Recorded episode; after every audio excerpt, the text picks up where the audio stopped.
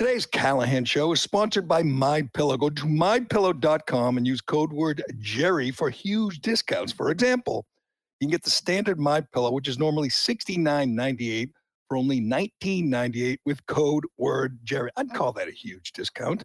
MyPillow is made in the USA, and it comes with a 10-year warranty. It's machine washable and dryable.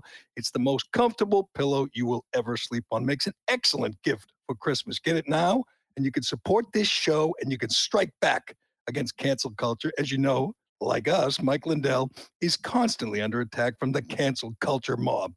By purchasing from MyPillow, not only are you helping this show, you're fighting back against cancel culture. MyPillow isn't in the big box stores anymore, so you can get factory direct pricing if you order from MyPillow.com using code word Jerry.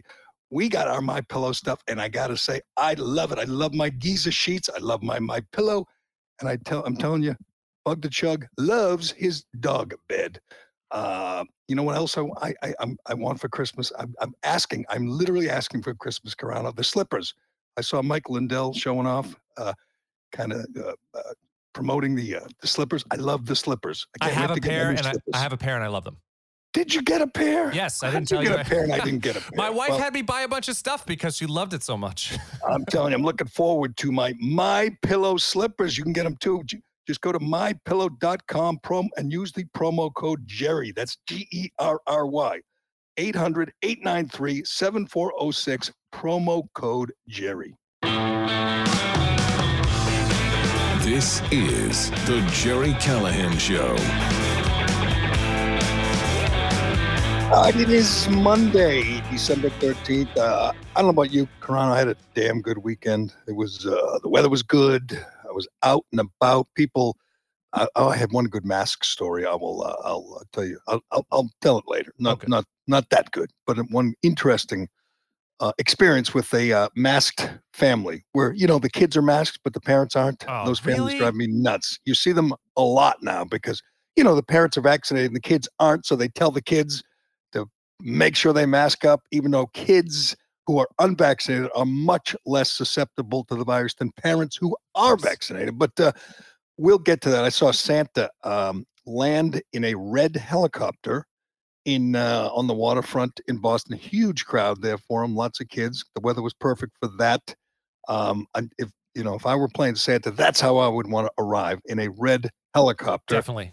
Was Santa masked? Did Santa have a mask on? No, he did not. No, he did. That's a good question. I didn't notice. I was back. It was a big, big crowd. I didn't notice. The kids probably did, who had to wait in line. I'm sure they didn't get to sit on his lap because, that's dangerous. You can't sit on Santa's lap anymore. But they showed up. Everyone looked like they were having a great time. And most people were not masked. Most people were not socially distanced. By the way, did you see that video from Germany?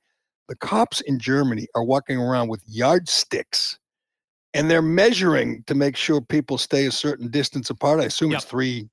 I guess it's a meter stick in Germany, right? It wouldn't be a yardstick. It would not. And they're measuring to see how far apart people stay from someone. I don't know what happens when you get too close, if they whack you, like they do in, Singapore, like Kenya, if you get too close to somebody. But I thought we were done with that safe distance thing like a year ago, maybe 6-8 months ago, when someone revealed it was totally arbitrary, that they didn't have any scientific foundation in telling people how far apart they should stay. But it's scary what's going on in Germany, because the cops are talking in German when they say it, when they stop people and check their papers. Yes. And it's a little unnerving when you see these videos, and we can only hope that kind of fanaticism doesn't come to our shores or force us to, attack again, invade again. Let's hope we don't have to invade again. But I was feeling guilty most of the weekend, like any normal human being. When I'm having a good time, having a good weekend, and I just put on TV, put on the news. Saturday morning, I guess, it was when I first saw the devastation in Kentucky. You sit there, and I was online, and I was watching TV, and I was wondering, is this old? Did this actually just happen? It's so strange because there's not, unlike hurricanes, and our president doesn't know the difference between hurricanes and tornadoes. Nope. We can get to that. But unlike hurricanes or massive snowstorms, you don't get much warning, do you? I mean, you know, we didn't. Did we know that there was a deadly hurricane coming to the, you know, to Kentucky and Arkansas and Illinois and other states? The first we hear of it is when we see video of these towns. Mayfield, Kentucky got hit the worst, and the whole town's just wiped out. The whole town. Every building, every home. Crazy aerial shots of like blocks, entire blocks just leveled. It's a crazy scene. And there was no warning about this, right? No warning. Well, I know there was like minutes. People, they told people to get in their shelters and get in the basement or get in their bathtubs. I just saw a guy interviewed, I think it was on Fox News this morning, and he was a big guy, and he said, I got in my bathtub. That's how I weathered out the tornado. And they said, where's the bathtub? Under there. It was under rubble, totally buried. But he got in the tub and hunkered down and survived, because I guess it's, you know, unlike like a massive snowstorm, it doesn't last that long. No, it doesn't.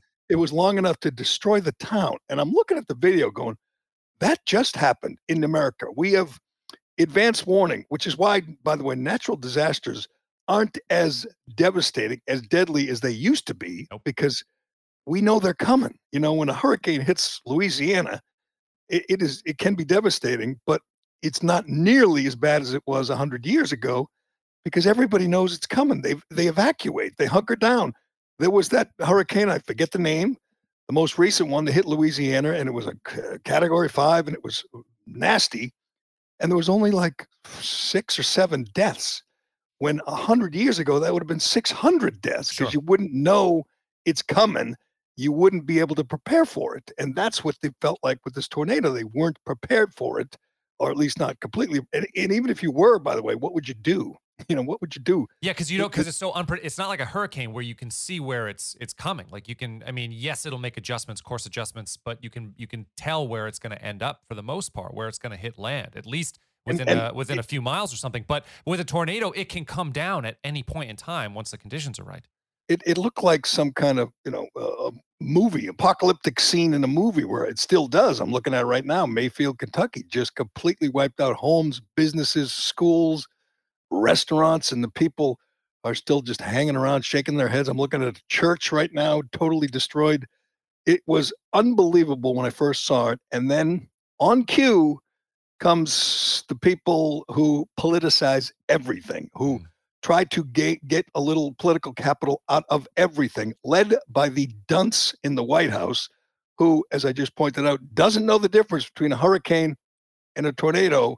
All he knows, Carano, is he can get rid of both of them. He can eliminate both of them if we just give him the big Build Back Better boondoggle. If we just sign on to the Green New Deal and give money, you know, taxpayers take their money and hand it to the government, you know what they can do? They can get rid of these natural disasters. It is the most cynical, the most dishonest, the most venal, the most vile thing politicians do. And I know, I admit, it drives me nuts. I get just angry. I mean, I'm just seeing fury and anger and that when I see that, when they do this, when this happens. And the next person who tells me how compassionate and empathetic Joe Biden is, I think I might have to start swinging, Carano, because this was so despicable, even by Joe Biden's standards. And I'll remind you, Joe Biden's the guy who hasn't gone to Waukesha, and despite the massacre at the Christmas parade a couple of weeks ago, hasn't even talked about Waukesha, didn't go to Pearl Harbor on the 80th anniversary, does not seem to care about things like that. But this he cares about. Why? Because he can use it. He couldn't use Waukesha. I'm sure he thought about it. He thought about, can we use this to advance our agenda, when Waukesha first happened? And I guess he came to the conclusion that he couldn't. You know, the guy's black, they're white. You know, what are we going to sell? You know, how are we going to use a car, not a gun? Right. It's a good point. Yeah. Good point. If that were a gun, you can be guaranteed Joe Biden would have, 5 minutes, you know, after the assault, after the massacre, he would have started screaming about weapons of war and assault weapons and automatic machine guns and all that. He couldn't, because it was a car. It was an SUV. Couldn't talk about white supremacy, which is his favorite canard of all, because it was a black guy, a black militant, BLM supporter, racist, anti-Semite who killed grannies and children. So he couldn't use it. So he didn't go there. He didn't try to console the people. He didn't make a big speech. And I'll say it again. You can hate Trump all you want. Trump would have been in Waukesha the next day. You'd have seen him. He would have, you know, just his presence. He'd have been consoling people. He'd have gone to that whole makeshift memorial. He would have been in Kentucky yesterday. It happened Saturday, late Friday night, Saturday morning. He would have been in Mayfield, Kentucky yesterday. Now, you could say it doesn't help. Who cares? But he would have been there. He would have been at Pearl Harbor for the 80th anniversary. He would have been at the Army-Navy game. And I understand why Joe Biden doesn't want to go there, because that would have been chanting, "Let's go Brandon," and booing and heckling him. But that's a president's job. A president's job, a lot of it is ceremonial. It is symbolic, but you are supposed to be at places like Waukesha, Wisconsin, and Mayfield, Kentucky, and he can't be bothered. He's sending his wife to Waukesha this week. And by the way, the first, whatever his name is, gentleman, the first lady, the second gentleman, Kamala Harris's poor husband. Okay. Have you ever felt worse for a guy when you see him, you go, he is living in hell. He's got the big, beautiful, mansion, the vice president's quarters there, and flying on private jets. But God, I have no envy for that man. That's a guy. He's got a tough life. But it'll be interesting to hear if so. You would expect that Doc Biden there, Jill would make some sort of statement or something, do some sort of speech. It'll be interesting to hear what she says. It's a good point. Like, what? Obviously, they're going to set it up, and she'll meet with some of the families. I'm sure other families want no part of her, but I'm sure the dancing grannies. If you were setting this up for the VP or Dr. Jill, you would. I think of her more as the president, Dr. Jill, President Dr. Jill. You would want her to meet, I guess, with the surviving grannies, who, by the way, they're already dancing in parades. They're resilient. They are defiant. They've come back and they're doing their little dances in some other parade. I saw that on somewhere reported. But I assume maybe you try to meet with Jackson. What was Jackson's last name? Jack, the 8-year-old who was murdered. His brother was severely wounded. Sparks, Jackson Sparks. That's right. Maybe you try to meet with his family if they'll meet with you. I assume if they're Democrats, they'll meet with you. Maybe, I don't know. And it'll get a lot of coverage, and the media will fawn over Dr. Jill. But where's Joe? Why is Joe? Again, he has to pick up the phone or whatever, tell his assistant, get Air Force One ready. I want to go to Waukesha. I know Jen Psaki said there's just too many assets that you need to prepare to go somewhere on a trip, but you're the president. You can go anywhere, anytime.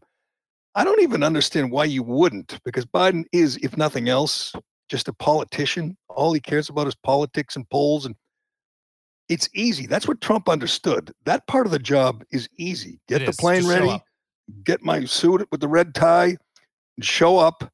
You don't need the suit. You wear a windbreaker when you go to natural disasters, and you walk around and you hug old ladies and you talk to people who are crying because they lost everything, and it plays well. People like that. They say that's he seemed like a very empathetic guy. Why wouldn't you? It doesn't take a lot. It doesn't take any brains. You don't have to read a speech, which he struggles with. You don't have to understand any issues. You just show up. That's half the job anyway. Just show up, and he can't do that. But worse yet is the way he tried to capitalize on it. I want to play it, and I know it doesn't drive everyone as crazy as it drives me, but I don't care. If this is your reaction to a disaster that costs at least 84 lives, I believe the latest official number, and it's going up. I mean, it is going up fast. It's going to exceed 100. If this is your reaction before they recover the bodies, before they find all the dead and count them, then you are a despicable human being. And I'm not saying I'm a great human being, and that you are or anything like that. I'm just saying, if your reaction when you see that devastation and they haven't dug the bodies out of the rubble yet, and your reaction is, I'm going to try to sell my stupid Build Back Better or my Green New Deal, or I'm going to go to that old reliable political talking point, and see if I can get somewhere. because of all these horrific images, then you're a horrible human being. And I've said it before, I will say it again. Joe Biden is a horrible human being, but we'll get to that. And we're speaking of horrible human beings. That was a tough one, watching all that Saturday. But then yesterday, I got to say, my weekend was made. I told you I had a great weekend. And I think I have to attribute that largely to Chris Wallace, who I hate. Chris Wallace announced yesterday on his show, which I haven't watched in years, but it was all over social media, he is leaving Fox News and going to CNN Plus. All I'm going to say is, if you're 72, I'll check that, I think he's 72, 73, and you've had a 50-year career, and your big career move at that age is to go to CNN Plus, you're a loser. Chris Wallace, loser. And the Globe said it's a tough blow to Fox News. As usual, the Globe has its finger on the pulse. A tough blow to Fox News?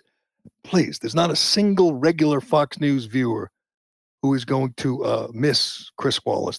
Everybody is like me. They're happy to see him go. I'll explain why I can't stand Chris Wallace. And I'll tell you that the best part of him leaving Fox News and going to CNN, I'll tell you what that is. No Patriots this weekend, but it was a hell of a entertaining.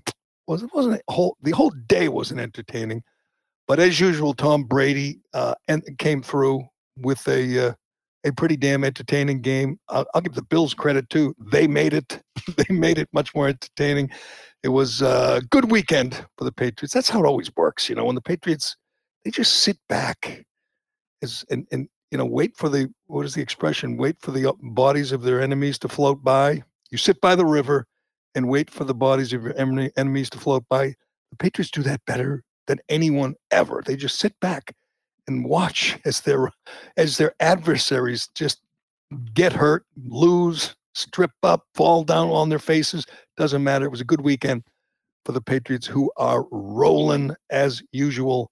We'll get to all that on today's Callahan Show, brought to you by DCU. Why do DCU members love their free checking accounts? It's simple.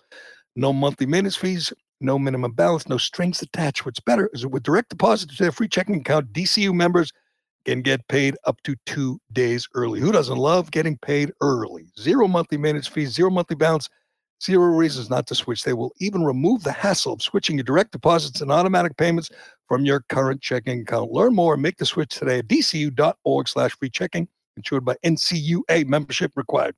All right, be honest with me, Corona. Be honest. All right? I know you had a good weekend too, because you walked in the woods, right? I did. That's what you were looking forward to, walking in the woods. It's like you're mocking me for that, though. But you like to walk too. Why are you mocking me for that? I'm not mocking you. I'm telling you that sounds good. Walk, right. I like to walk in the city. I like to see all the action. I like to feel like this stuff going on, but nothing wrong with walking in the woods, Except when it gets muddy. I got boots, so I can handle it.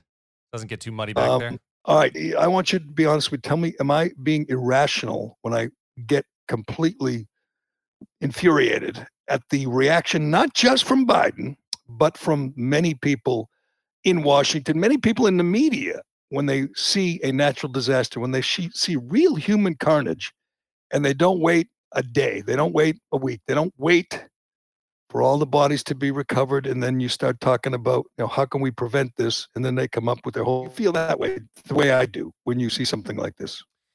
So I think he was asked a leading question by a reporter. Oh, so you're making excuses for Joe Biden. I'm just talking in general. I knew it would happen before it happened. I saw it and I said, oh, here we go. We're going to have politicians, and I haven't even looked for AOC or Ed Markey or any of the real fanatics, the real global warming nutcases, who their whole life, everything they focus on is, how can we pass this insane Green New Deal? How can we destroy the U.S. economy? How can we get carbon emissions to zero, as AOC or Ed Markey constantly talk about? I knew it was coming. I saw this devastation. I said, here's what's going to happen. You're going to have politicians saying, this tornado was terrible, but that's global warming. That's climate change. And we must take drastic climate action to stop this from happening again. There is zero basis in science. There's zero basis in fact. They don't care. But and You're right. The media is as guilty because they're the biggest collection of brain dead liberals anywhere. They see something like this, their thoughts immediately go to climate change.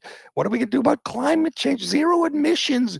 We need to stop using so many fossil fuels.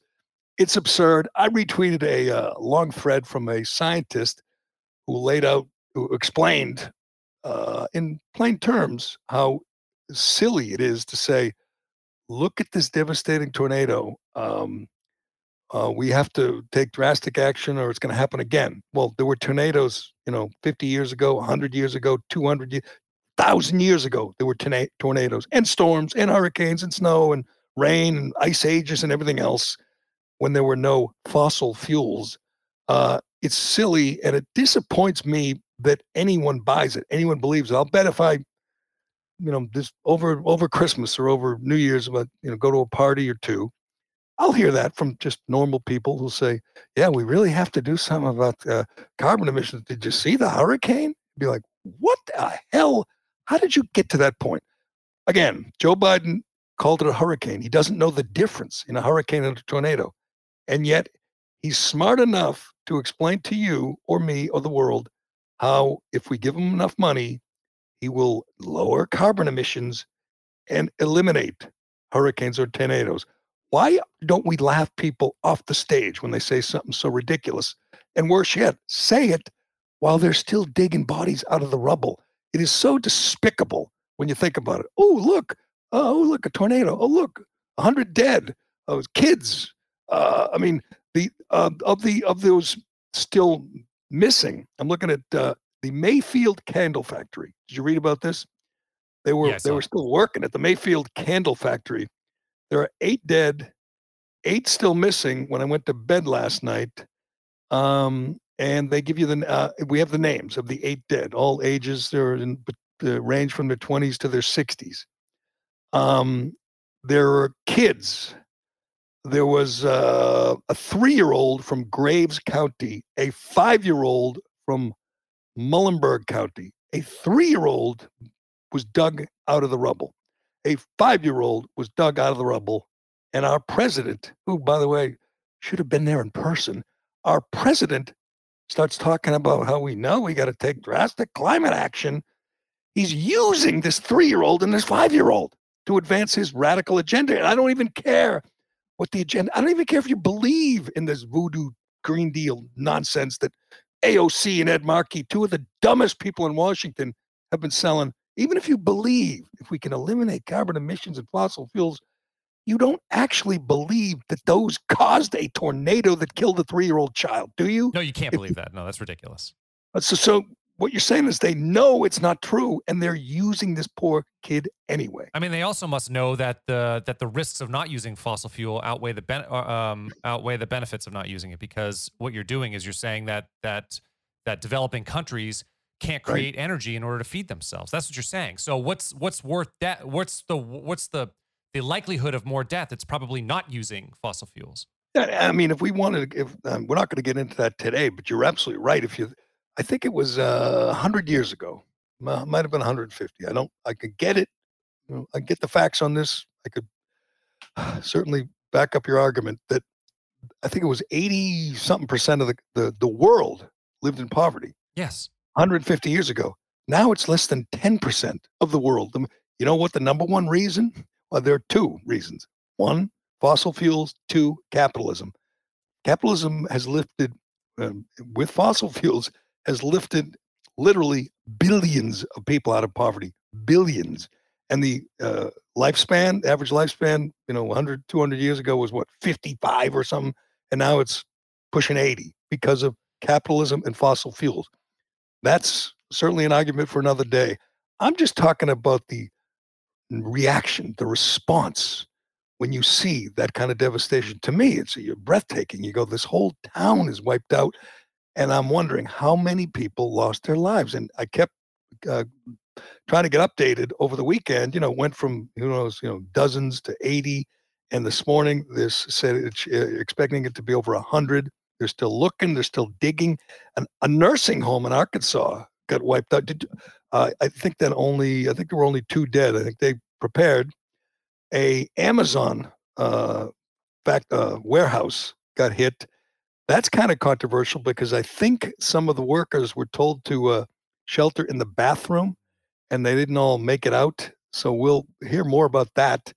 I was just curious. I was reading everything I could read, trying to understand how bad it was and how many people lost their lives. And as I'm doing this, there's the president talking about climate change. But you're right. He was asked a question about it because the media believe in all this nonsense, too. They see devastation and they say, here's our chance to sell this radical transformation of the country. I don't know if you ever really read up on the, the Green New Deal, but it talks about refitting every building in America, like every building. You want to, take them down and rebuild them.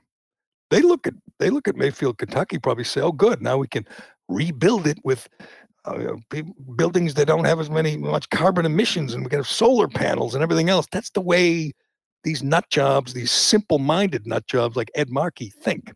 Speaking of simple-minded nut jobs, do you know who was asking the question of Biden? I didn't hear the actual No, it sounded like a female voice, but I couldn't tell. You want to hear it? All right, let's listen to Biden and his initial reaction to this devastation.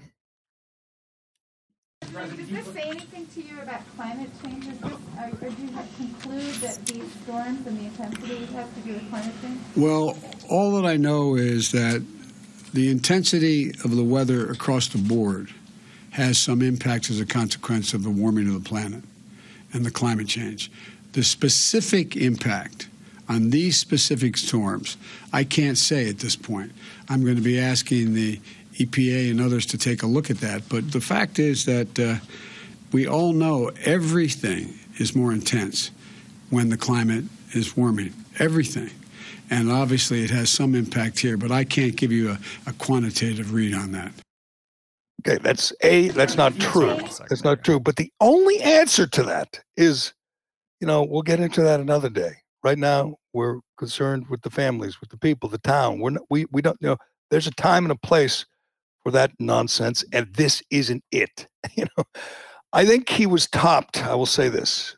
Then there were others talking about it. I think he was topped by Eric Swalwell, and I'm pretty sure there's some slugs. There's some real scum in Washington D.C. I know you. The guy who hates all politicians. Yeah, they all suck. Yeah, I know you would agree, but you could still quantify it. You could still classify. There's definitely some worse than others, of course. Some worse than others, of course. I obviously living in Massachusetts, living in New England. We got some pretty strong candidates, including the aforementioned Ed Markey and you name it, Liz Warren. But I don't think anybody tops Eric Swalwell from California, a guy who was banging a Chinese spy, Fang, for years, and still didn't lose anything. Didn't lose his committee. I think he's on the Intelligence Committee, which is unbelievable. And didn't lose anything. Didn't get censored. Didn't get anything because he was dumb enough to fall for this Chinese spy who, disappeared when she was finally exposed. And he says nothing about it. He doesn't apologize. Nothing. Anyway, he sees what happened in Kentucky, and he blames Kentucky Senator Rand Paul. And this was early on. Was this? Do you have that tweet in front of you? Because this was, I think, Saturday. When did he do this? December 11th, 7:20 p.m. He says, "We should do all we can to help our Kentucky neighbors. God be with them. They are hurting. But do not for one second forget that Rand Paul has voted against helping most Americans most times they're in need." that's unbelievable.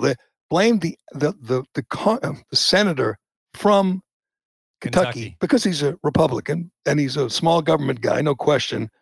But you think that's appropriate? You think that is the time and the place to lay the blame on a senator? And I'm trying to find another politician. I forget who it was. Blamed both Mitch McConnell and Rand Paul because they don't, completely buy into climate change. So they blamed both senators of the state that was destroyed. Just remarkable. Why wouldn't you just, I don't know, wait a day? That's what I'd like to know. Just wait a day. But that's not how it works, apparently. And I just find it amazing that average people, don't you feel like a sucker when you see a tornado or a hurricane and say, you know, if we just do what exactly? Take $1 trillion or $2 trillion or $3 trillion and do what? What legislation could you pass that would stop a tornado? Yeah, no, that's a complete non sequitur. It's two different arguments. You shouldn't have the argument. The argument of these are natural disasters. They're going to happen regardless of what's going on. You can also say, does climate change exist? Are we contributing to it? That's a separate argument. They shouldn't be put in the same speech or the same statement, but they often are. And they say, you know, if you don't believe this, you know, it's basically like supporting Kyle Rittenhouse or questioning the results of the election. You're really not allowed to speak. You're a science denier. You can't have the debate, even though there are plenty of scientists. The founder of the Weather Channel, the founder of Greenpeace, they question global warming. They question the movement, the radical movement. They're blackballed. You won't find them on cable news. You'll find Greta Thunberg.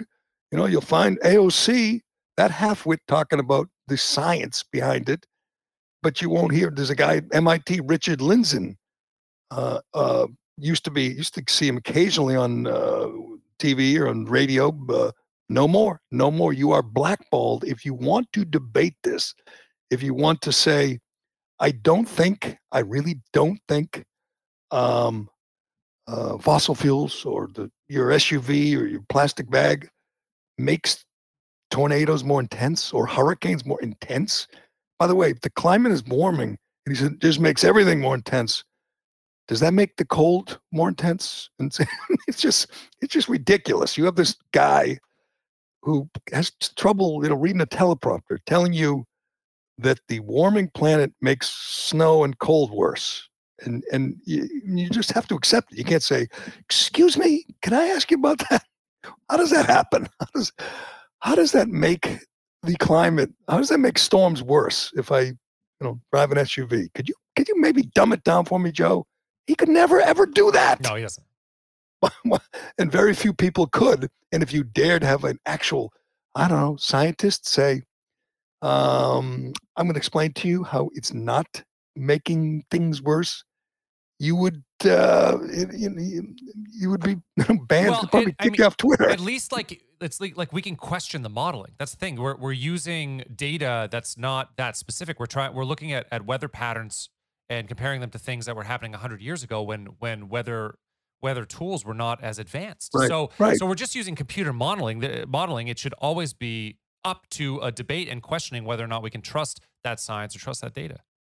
Right. And I mean, the idea that you can't, I mean, I'd like to know more. I'd like to understand more, but you can't even, you're not allowed to talk about it. It's just nutty that it's one thing to say you can't talk about, you know, whatever, Kyle Rittenhouse, that's whatever, Jack Dorsey and Mark Zuckerberg said, no, you can't raise funds for them. You can't do this. You can't do that. But it's another thing to say, do we want to take trillions of dollars, and try to change the weather? Now, I think that's a pretty bold, crazy, whatever, pronouncement to say we could change the weather with enough money. That's crazy. But it's even crazier to say we can't talk about it. We can't debate it. You just have to. Well, that's not even the solution anyway. The solution is just build more nuclear power plants. It's very simple. Like 10x our nuclear power plants in the world, and you're gonna see carbon emissions go down dramatically. That's the answer. Yeah, I'm looking at the scientist that I retweeted over the weekend, Andrew Follett, and he says the tornado in this part of the country are in no way related to global warming. Most disasters are not, he says. In 1925, 750 people were killed, 2,300 injured in the same area from a tornado. Well, Tornado Alley in the United States, that section of this country, 100 years ago. But that's the biggest that's the area of the world with the most tornado activity. It happens quite often there. I was looking at this over the weekend. And it happened. My wife's like, why do you have so many natural disasters in the United States? She's from Brazil, and she's like, we don't have any of these in Brazil. I'm like, you have no tornadoes in Brazil. What the hell are you talking about? And of course they do. But I looked and saw that this area of the United States is the capital of the world for tornado action. It happens all the time. Yeah, and unfortunately, they don't get enough advance warning, but that's what happened, 100 years ago. Similar thing, same thing. a lot fewer people in those towns, and 750 people died when a hurricane hit that same area. Yeah. I mean, that's just ignored. I mean, it's just like, the hurricanes in the Gulf or in Florida or Louisiana. And you look back 100 years ago and say, wow, that was a pretty bad hurricane they had. 200 years ago, wow, that was a pretty bad hurricane. Yes, they had the same thing.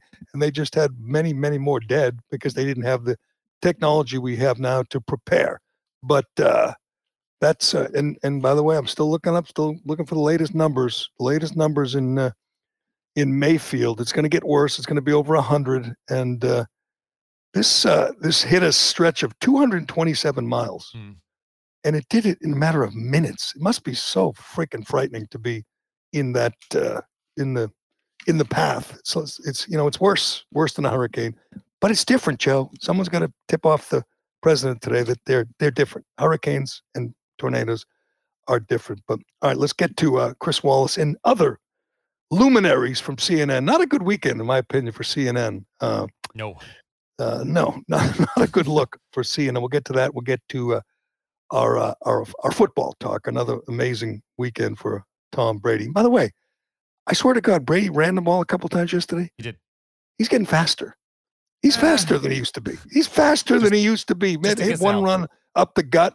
He's not, Josh Allen, but he is faster and he looks more athletic than he did 20 years ago. It's magic. It's amazing. But first, let me tell you about Hone Health. Hone is a comprehensive hormone optimization clinic that helps men get their energy back, their focus, their libido, and their muscle mass by addressing low testosterone.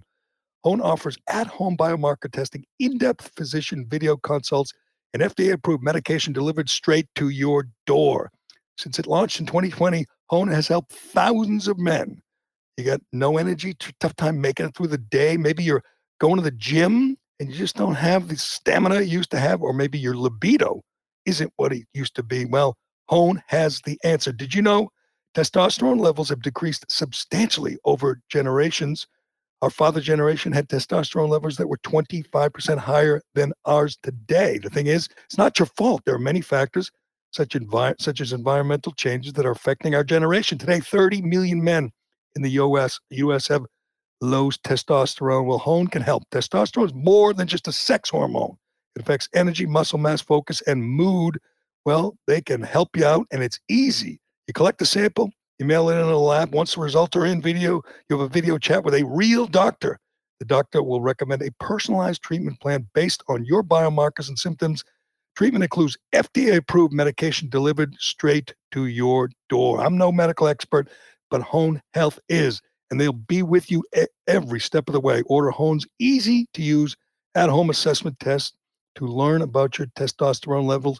For a limited time, our listeners can get at-home testing and a doctor consult for just $45. Go to honehealth.com/Callahan to take advantage now. That's Hone, H-O-N-E, honehealth.com/Callahan to get the at-home testing and the doctor consultation for just $45. All right, we're doing the long game with LZ and Leach, yep. The long game. Well, if you listen to us, sticking to sports in 2021 is not possible. Sports doesn't just affect our culture, but it drives our culture, which is why LZ Grandison and Will Leach bring you a brand new, not just any old sports podcast, The Long Game with LZ and Leach. The Long Game with LZ and Leach dives into the most important topics that are at the intersection of sports, business, politics, and culture. LZ and Leach go beyond what's happening on the field to how sports impacts everything off the field. New episodes are out every Wednesday, so head to therecount.com or your preferred podcast platform to listen to the most recent episode. All right, we should start with John Griffin because that was before the great news about Chris Wallace. But if you don't know who John Griffin is, Google it, read up, because it's disgusting. I don't know if I can go into all the details, but he was a CNN employee for years. He was Chris Cuomo's producer. He was Chris Cuomo's, looks like his, all these on-air guys, they have one guy, one producer who is like their buddy that does everything they need, is always there with them on the road. Well, that apparently was John Griffin for Chris Cuomo before Chris Cuomo got fired last week. Chris Cuomo got fired for sexual harassment and for helping his brother in his own deal with his own sexual harassment issues. Well, with John Griffin, it's much worse. He got busted by the FBI. And the details, I always say this, Karana, when I was younger, I was hard enough to, meet women, just go to whatever, go to bars or go to the gym and meet women. That was not easy. I don't know. Maybe it was for you. You're kind of a stud. It's true. Yeah. But I always thought that was hard. It would be even harder to find women who will travel to your home with their 9-year-old daughters and do all the weird kinky stuff you want them to do. That's what John Griffin is accused of. Because imagine how many times, exactly. Imagine how many times did he try to do that and people got grossed out? And you'd think 9 out of 10, you'd think 99 out of 100 parents would have called the cops on him. As soon as you find one, as soon as you ask one woman to do that, but you read the details and it's incredible. He got this woman, at least one. He paid them $3,000 to travel to Logan, Vermont. To Vermont, to his ski house, his $1.8 million ski house. Yeah, they're paying their producers pretty well at CNN. There's an opening there. No shit. Yeah, no shit. But he convinced a mother to bring his 9-year-old and 13-year-old, her 9-year-old and 13-year-old daughter to his chalet, to his $1.8 million ski chalet in Vermont to do sexually explicit things with them. And I'm trying to get the exact charge because they have a quote from him where he says, it's never too young to be sexual or something like that. And I'm thinking, you put that in a text? You put that in an email? They got you. I say this all the time. The police work in many ways, it's harder than it used to be. In other ways, it's easier because everything is in a text or in an email now or on video. Yes. And they got this guy cold. So he says. So this is what he says. He said he told a number of parents apparently that a woman is a woman regardless of her age, and that women should be sexually subservient and inferior to men. And said he's trying to persuade parents to allow him to train their daughters to be sexually submissive. He says, yeah, in her home, the 9-year-old was directed to and engaged in unlawful sex. He had sex with a 9-year-old and her mother. Yeah. Again, how do you find? I mean, that goes against every motherly instinct there is. Take your own child, and by the way, this isn't whatever Brad Pitt. This is just some schmuck that works at CNN. I guess he made a good living because he's got some pretty nice real estate and he can afford to fly these people in. But that's his thing. And the other one is a mother and a 16-year-old girl. To make the mother-daughter trip to his Ludlow ski house for sexual training. I mean, this is sick, sick stuff. And this guy's going away for a long, long time. And he was another one, a mother and a 14-year-old, to remove their clothing and touch each other at his direction. Right. A mother and her 14-year-old daughter. Right. And I believe this was virtual. This was on a Zoom call. And you thought Tubin was the kinkiest, weirdest deviant doing things on Zoom at CNN. No, John Griffin is. He's directing a mother and her 14-year-old daughter to touch each other, which is sick enough. But this sicko is sitting on the other side in front of his computer, doing a Tubin, giving it a grab to the mother and a 14-year-old. This is sick, sick stuff. Yeah, he's a sick guy. I realize most of the media probably didn't cover it. It was all over Twitter because there are plenty of people. I'm looking at Jack Posobiec right now with the indictment. He posted the indictment at 10:48 on Saturday morning. So you can read it if you want to see all the details. It's sick. I know. He picked him up in his Tesla and drove to his ski house. This is a producer. Is that really what they're paying guys like this at CNN? I don't know. He might have family money or something. Yeah, who knows? But it sounds like they got him cold again. It's all there. It's all... I'm sure he's got some of this recorded videos. And, probably on his computer and on his phone, and he's done, he's doomed. And it's a good thing because this sicko, and they've got all kinds of pictures of him with Chris Cuomo yucking it up, having a great time. Yeah, he does. It looks like a 10 to life is the range based on the accusations right now, based on what he's being booked on. And it always amazes me that you would risk it all. And I'm not just talking about your job and your money. You risk your freedom. So you could watch a mother and her 14-year-old daughter touch each other. And I always risk reward, you know, like the old Louis C.K. thing about the priests molesting children. And they had to risk everything, their freedom, their job, their reputation, just to be with a little boy. As Louis C.K. said, you know, I love Snickers bars. Boy, that must be so much better than a Snicker bar. And he did that on Saturday Night Live, by the way. Yeah. Louis C.K. did that on Saturday. It's sick, but it's a good point. Like, how much? What made it worth it? What made it worth it to John Griffin to do what he did? Psychopath. This is people who are chemically so far imbalanced. They're not human anymore. You can't. Yeah. We'll see what happens. You can't explain it. It's like, okay, he did that. I mean, you could do lots of really weird stuff legally. You know, you could, be with anyone over the 18, anyone, man, woman, anything. You can be them, be with them at your ski house, in your Tesla. You can take them places, but you can't be with 9-year-old girls. We have rules, we have laws, even in this day and age. For that, you go to prison for a long time, and that's what's going to happen to John Griffin, which means Chris Wallace is going to need a new producer. I got to be honest. I have an irrational hatred of Chris Wallace. Yes, I do. I admit it. I just can't stand him. I know he's a slimeball, like backstabber, swamp creature. I know it. And it drove me nuts. I was rooting for Trump and against Biden in the debates. But the debate with Wallace as a moderator was rigged. And I don't know if I'm allowed to say that. Oh, you can absolutely say that. But I'll tell you why. Because if someone like Chris Wallace and an alleged, impartial moderator brings up Charlottesville, it's a setup.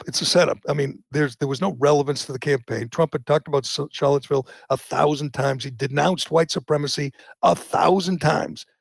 If you are asking Trump about white supremacy, it's for one reason only. It's to make him uncomfortable, to trip him up, to hurt him.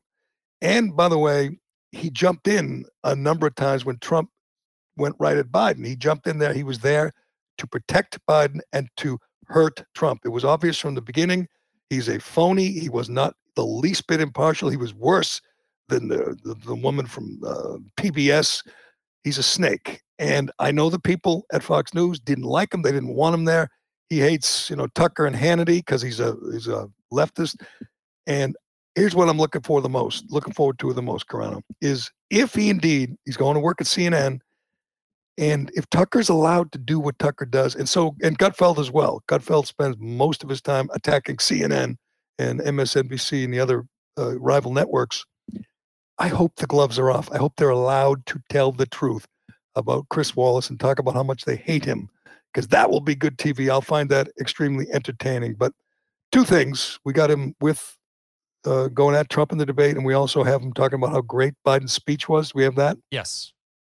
All right, let's listen to impartial moderator Chris Wallace. Would you want to do the debate first? Yeah, sure. And then we'll do Chris Wallace's assessment of Biden's inauguration speech, which by all accounts, I saw it. It was horrible. It was typical Joe Biden speech, but Chris Wallace was aroused. He was aroused. He gets aroused when he's around Joe Biden. That's why I can't stand him. But let's listen to Chris, now CNN Plus's Chris Wallace. So I have to answer his statement. You've been talking back and forth. You made a statement. I'm asking you. I would love to end it. I would love to end it. If you want to switch seats, we could very quickly. We could do that, but I'd send in the National Guard. It would be over. There'd be no problem. Okay. But they don't want to accept the National Guard. You have repeatedly criticized the vice president for not specifically calling out Antifa and other left-wing extremist groups. But are you willing tonight to condemn white supremacists and militia groups, and to say that they need to stand down and not add to the violence in a number of these cities, as we saw in Kenosha and as we've seen in Portland? Sure, are you prepared to specifically do it? Well, I would say almost everything I see is from the left wing, not from the right wing. So what are you saying? I'm willing to do anything. I want to see peace. Then do it, sir. Say it. Do it. Say it. You want to call them? What do you want to call them? Give me a name. White supremacists and right Proud Boys. Stand back and stand by. I mean, it goes on from there, but you hear him in the Kenosha comment too. First of all, it's 2 on 1. Secondly, the white supremacists in Kenosha? Yeah. Kenosha. There was never any reports of any white supremacists in Kenosha. In fact, there's no whites. It's just such a boogeyman thing. You know, that's why they hold on to Charlottesville, because they don't have any other examples. They were praying Kyle Rittenhouse was a white supremacist. They could find something on his social media or something in his history. They didn't. They're making this up. It's just not real. And it's one thing when Biden does it, because Biden wouldn't condemn, you know, his people. Antifa and BLM were burning cities. That's one thing. He's a politician. This is an alleged impartial moderator talking about white supremacists in Kenosha. To me, that exposed him completely. He had no interest in seeing a fair debate. He was there to help Joe Biden, who needed all the help he could get, and hurt Donald Trump. But that was pretty obvious. And that I assume that was their idea of a right-leaning moderator, because he worked at Fox.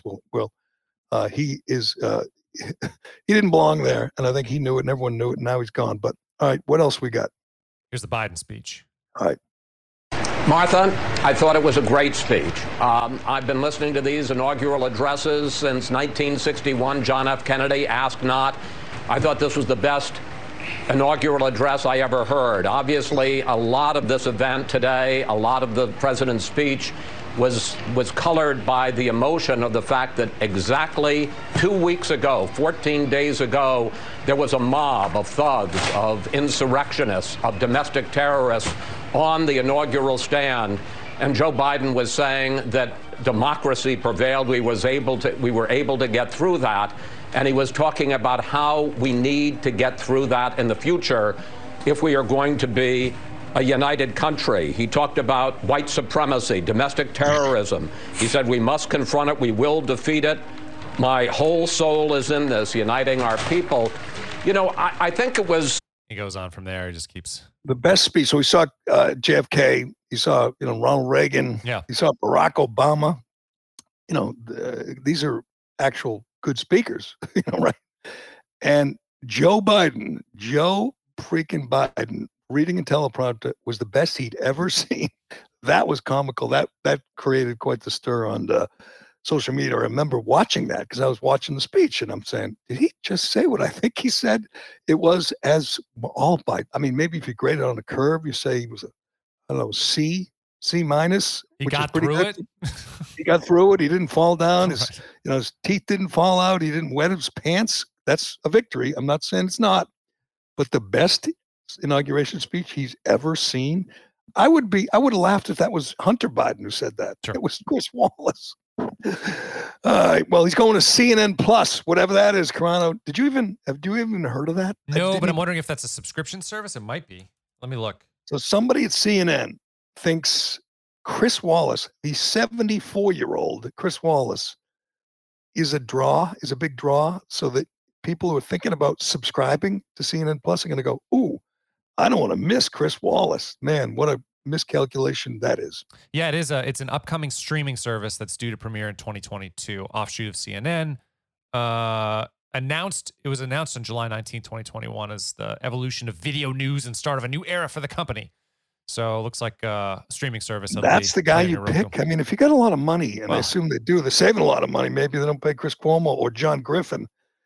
That's the guy you go after. You don't go after like some young, you know, Pete Hegseth or, you know, Gutfeld. Well, no, you couldn't get Gutfeld, but go after some young stud at Fox News. You get the 74-year-old spawn of Mike Wallace. Well, there's also, they're announcing Scott Galloway, do you know, as a New York's NYU Stern School of Business professor, I guess, and a woman, Casey Hunt. She is... political correspondent for CNN. She's going over there. They don't even have viewers there. If you ever seen the ratings, it's all Fox News, and then there's a bunch of MSNBCs and Rachel Maddow's and wait, you know, Cuomo is the highest rated show. He's getting like fewer than a million viewers. Hannity's getting like 3.5 against him. Tucker's getting 3.5. They don't have enough viewers. The idea that there was, they have viewers who are so passionate that they're going to sign up for a streaming service, pay extra to hear what Chris Wallace has to say. That's nuts. I'd rather hear what John Griffin has to say, you know, from prison. Put him on. Talk about, you know, why he threw it all away. But all right, let's do Shea, and then we'll do the we'll do our football talk, our NFL. I'm going to hear. I haven't heard your take on yesterday's NFL action, but first let me tell you about Shea. I've been telling you about Shea Concrete for a long, long time. Today we're sitting with the man who makes it all work, the man in charge of the whole place, my brother-in-law, Greg. Hey, Greg, seems like business is booming at Shea Concrete. We're cranking it out, Jerry. Well, I'm just wondering, what's holding you back these days? We could use some good help. You need people? We need people. How many people do you need? At least 20 people. 20? Wow, what kind of people? We have positions driving trucks, working in the production plants, estimating, engineers, all kinds. You need any podcasters? You know, we do have the Precast podcast. Well, I think it seems like a great place to work, as I tell people. It's a family atmosphere. You guys are good to your people. There's a great gym here at the headquarters. What's holding you back? Why can't you find people? Besides being to work on time, you have to pass the drug test. Ooh, you have to pass a drug test. That's all it takes. All right, if people want to come see you, they want to talk, what do they have to do? Bunch of ways. They can, if they want to be a team member, they can go to sheaconcrete.com, fill out an application. They can come to any of our offices. We got 4 locations. They can call me up directly. They can email jobs@sheaconcrete.com. And you'll give them a hat? And we'll give them a hat. Hats. Yep. All right, sounds good. SheaConcrete.com. I saw a really cool, nice cafeteria here. Can we go have lunch? Oh, absolutely. We got empanadas and chicken. Excellent. I don't know what they are, but I'm going to go have an empanada. All right, I have to say, at halftime, the Tampa Bay Bucks were up 24-3, and I was mocking the Bills on Twitter, saying they're dead. The Patriots killed them last week. Did you talk about like dancing violently on a table or something? Yeah, you know, no, jumping. I thought you said dancing violently, but okay.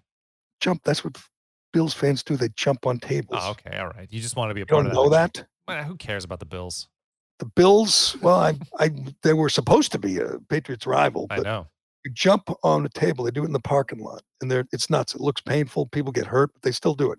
And then when you're new, I think Josh Allen did it once, too. When you're a player, every once in a while you have to jump on a table to show that you're with the Bills Mafia. But it was 24-3. It was a blowout. I was like, Bills suck.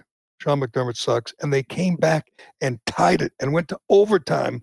And it was kind of sad because they lost in overtime. Brady scored a touchdown, beat the spread. Brady is now 33-3 against the Bills, which I saw that number. I started doing the math. I'm going, wait a second. He's played 36 times, yes, twice a year when he was here. And now with the Bucks, 33-3. Has anyone ever owned another team like that? That's destruction. Absolute destruction. Amazing. But he benefited, as always, from a bad passing interference call in the last series. And then if you see the last play, he throws to this guy, Perryman. I didn't even know, what position the guy played, but it is vintage Brady. It is such a classic Brady play. You want to understand what makes Brady the best ever, what makes him better than other guys who have strong arms and are athletic and, can, throw accurately or whatever. This separates him. He drops back. He lets the play unfold. He knows what's coming. You can see him. He just has to wait an extra second, kind of slides in the pocket, and he knows where the safeties are going. And he says, this guy's going to beat a linebacker. I'm going to have him going across the middle, and all I do is put it on his hands, and he will score. Brady saw that. His vision is amazing. His anticipation is amazing. I think most quarterbacks, not Aaron Rodgers maybe, but most guys, even Josh Allen, good young quarterbacks, they don't see what Brady saw. It had nothing to do with arm strength or ability or athletic ability. It was vision and patience and smarts. And watch it again if you get a chance, and just watch the way Brady lets the play unfold and knows that his guy is going to beat their guy and knows there will be no one back there to stop him. That he might not have thought to get to the end zone, but he would certainly get close or get to field goal range without a doubt.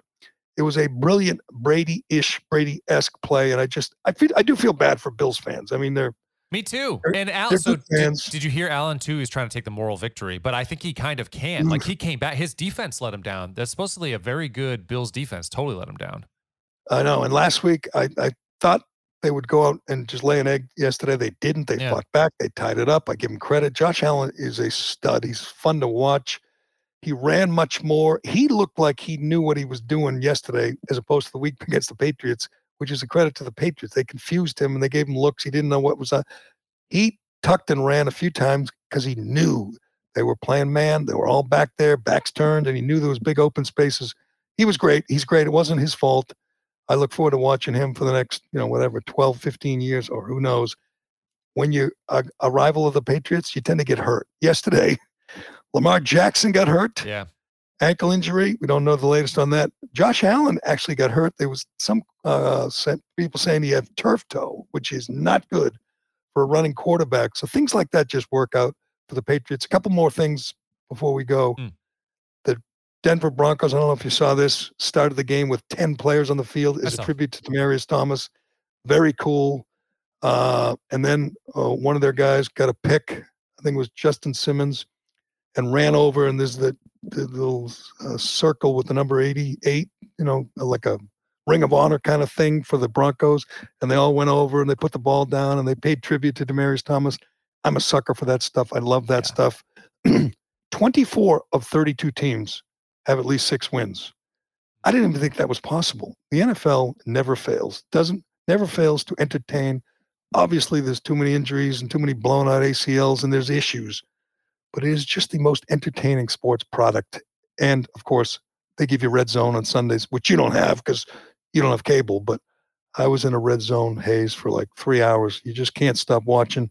Aaron Rodgers, 4 touchdowns and 0 picks to beat the Bears. I predicted the Patriots were going to the Super Bowl.